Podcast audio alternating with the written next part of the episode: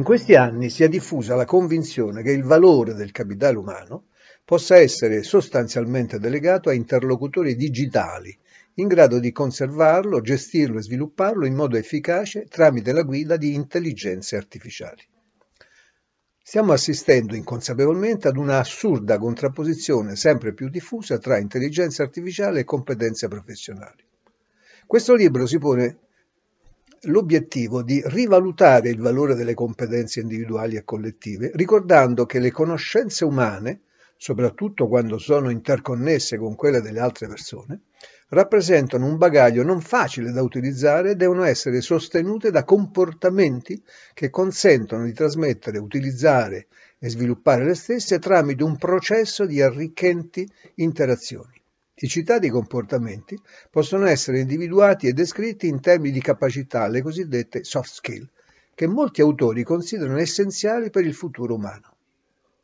Per fornire un ulteriore argomento a rischio di affidarsi miracolosamente all'intelligenza artificiale e alla digitalizzazione ossessiva, contrapponendola alla ormai considerata superata competenza professionale delle persone, è opportuno richiamare gli inconvenienti che l'economia digitale sta producendo tramite una sorta di spersonalizzazione e isolamento nonché tramite la diffusione della sindrome che costringe le persone ad una continua sudditanza ai social media e che incrementa la distrazione e la superficialità continua, disabituando a ricorrere alla riflessione e alla concentrazione. Il risultato è che si legge sempre meno, si studia in modo affrettato e superficiale e si riflette ancora meno. I sistemi di informazione più avanzati si sono trasformati in sterminati blog, che diffondono scritti stringati che altrimenti non sarebbero presi in considerazione. L'acquisizione del sapere richiede concentrazione e approfondimento, mentre il criterio oggi prevalente privilegia la rapidità e la superficialità. Innumerevoli studiosi, esperti e neuroscienziati hanno segnalato che per affrontare il futuro sarà indispensabile curare sempre più le capacità, soprattutto quelle che ottimizzano l'interazione umana e l'innovazione. Nell'attuale turbolenza e imprevedibilità economica e sociale, il capitale umano delle persone, che rappresenta incontrovertibilmente il perno di ogni attività istituzionale ed economica, è la risorsa strategica per eccellenza. Il valore del capitale umano per ogni persona è sostenuto da due componenti fondamentali, il bagaglio delle conoscenze e l'efficacia dei comportamenti, vale a dire le capacità che consentono di mettere le conoscenze in pratica. Ma com'è possibile tenere aggiornata e incrementare questa abbinata strategica? Nel libro viene illustrato preliminarmente il primo cardine di questi requisiti, definiti competenze, le conoscenze. Si spiega in modo semplice e chiaro come possono essere descritte, come possono essere rilevate e in chi li deve, chi li deve, in chi li deve possedere, ma soprattutto come possono essere efficacemente acquisite impiegando i suggerimenti provenienti dalle ultime conquiste delle neuroscienze. Si passa poi ad illustrare il secondo cardine delle competenze, le capacità. Si spiega da dove traggono origine le capacità in quanto risorse mentali e come possono essere descritte e raggruppate per definire quelle essenziali per i diversi possibili profili organizzativi. Viene illustrato il metodo fondamentale e di gran lunga più affidabile per verificare preliminarmente il livello di espressione dei comportamenti, la metodologia di assessment. Di questa metodologia viene approfondita la modalità basata su questionari comportamentali che ne consente la digitalizzazione e quindi l'impiego a distanza.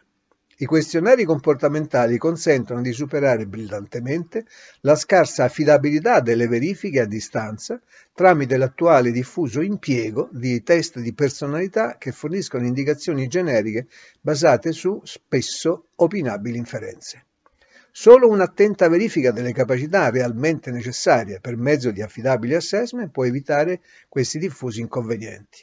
Il libro si chiude con la presentazione dei criteri e dei metodi che ne forniscono il titolo, Time to Mind, come rendere ad un tempo più rapida e permanente l'efficace acquisizione e l'approfondimento delle conoscenze strategiche e come rendere più rapido e parimenti efficace l'incremento dell'espressione delle capacità essenziali.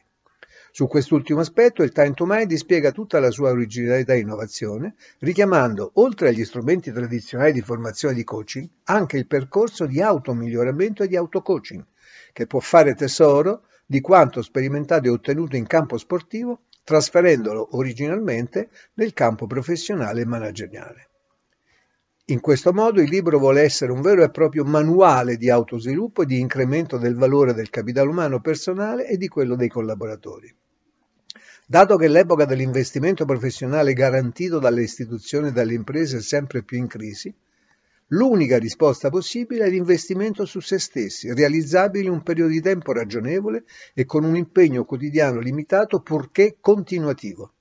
Il time to mind richiama in sostanza la spinta paragonabile alla volontà diffusa di, di ricostruzione che si diffuse nel dopoguerra.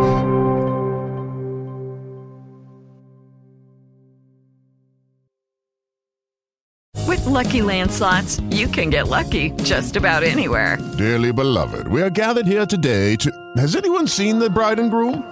Sorry, sorry, we're here. We were getting lucky in the limo and we lost track of time. No, Lucky Land Casino, with cash prizes that add up quicker than a guest registry. In that case, I pronounce you lucky. Play for free at LuckyLandSlots.com. Daily bonuses are waiting. No purchase necessary. Void where prohibited by law. 18 plus. Terms and conditions apply. See website for details.